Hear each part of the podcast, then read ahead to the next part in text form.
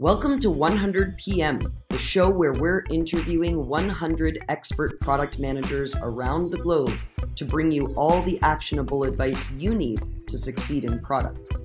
I'm your host, Suzanne Abate, product coach and founder of the Development Factory. And today, you're listening to How to Define Your Product Strategy, an exclusive multi episode series featuring Gib Biddle, former VP of Product for Netflix. Today's episode is From DHM to Product Strategy. You have ideas to delight customers, to build hard to copy advantage, and experiment with your business model. Now what? The next step is to tease out high level hypotheses that combine delight, hard to copy advantage, and margin. Achieving two or three of these objectives with a single strategy is at the heart of good product strategy. Below, I outline a dozen of the high level theories that Netflix explored over 15 years, along with a brief description of each. Half of these strategies failed, but many of the winners combined delight, hard to copy advantage, and margin enhancement. The first, personalization. Today, Netflix personalization delights customers in hard to copy, margin enhancing ways. Over two decades, the percentage of recommendations that customers choose increased from 2% to 80%, making it easier for customers to find movies they'll love. Personalization also supports the business by enabling Netflix to predict the number of members who will watch original content, allowing Netflix to right size their original content investment. The second, easy. Netflix wasn't simple at launch, but became simpler over time. Netflix learned to add features that customers value and remove those that do not. A surprising example in 2018 the decision to remove movie reviews. Now that members can quickly hit play or quit at any time, they no longer need reviews. Social. Netflix experimented with Friends for six years. The hypothesis was that Friends would suggest great long tail movies, creating both delight and margin, but also create a hard to copy network effect. The effort engaged only 6% of members, however, so Netflix cut it in 2010. Unique movie finding tools. In 2005, the vision was that personalized previews would begin to play on each member's homepage, delivering both delight and margin. The personalized choices would be lower cost, long tailed titles. The effort failed, however. Customers found the previews annoying, and the experiment did not move any of its proxy metrics. Price and plans. Given the need for ongoing business model experiments, there was constant price and plan testing. Ads and used DVD sales in 2006, Netflix explored two alternate business models advertising and used DVD sales. Both businesses generated higher profit, but were killed in 2008 when Netflix began to deliver higher margin through its core DVD by mail rental business. Next day DVD delivery, a source of delight for members. DVDs arrived the next day in the mail. Netflix achieved this through a network of automated shipping hubs. It took Blockbuster years to replicate this capability. Streaming.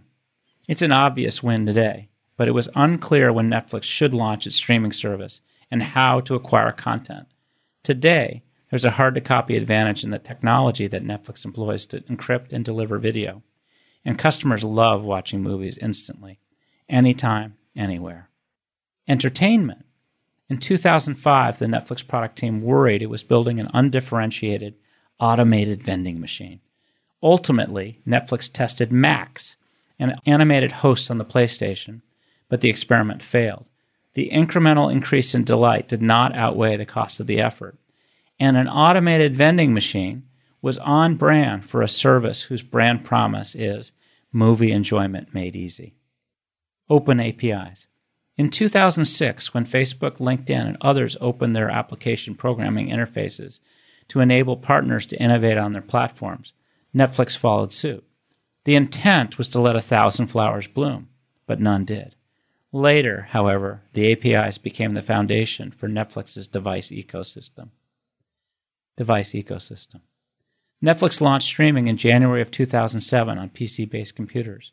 The Mac followed shortly, but members wanted to stream movies to their TVs, which required partnerships with hardware manufacturers. In late 2008, Netflix launched on Xbox. Later, PlayStation, Wii, Roku, Samsung, and nearly all DVD and Blu ray manufacturers followed.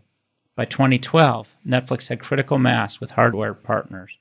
They created a hard to copy network effect that also delights customers who enjoy watching anytime, anywhere. Exclusive DVD content. During the DVD era, Netflix tested exclusive content via Red Envelope Studios. But without the economies of scale Netflix has today, the effort failed. Original content.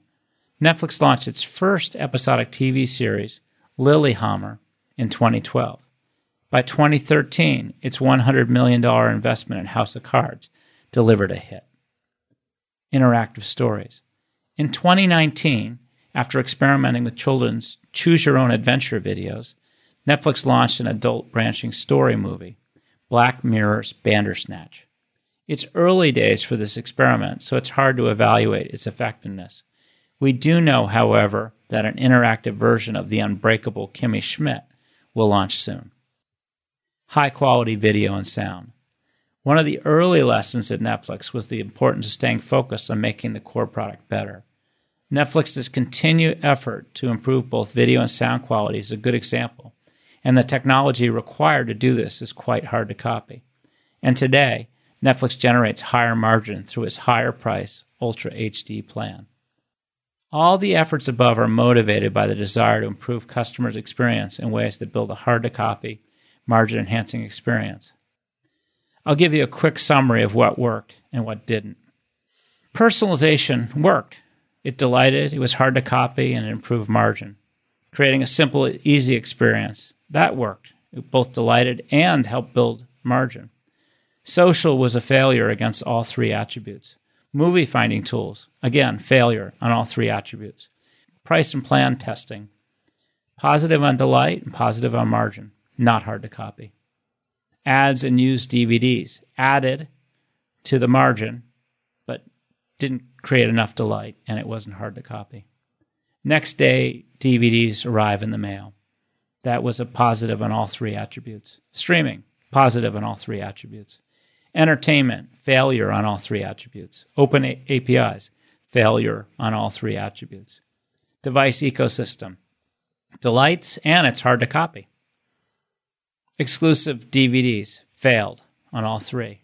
Original content succeeds in the modern era on all three attributes. Interactive stories, too early to tell.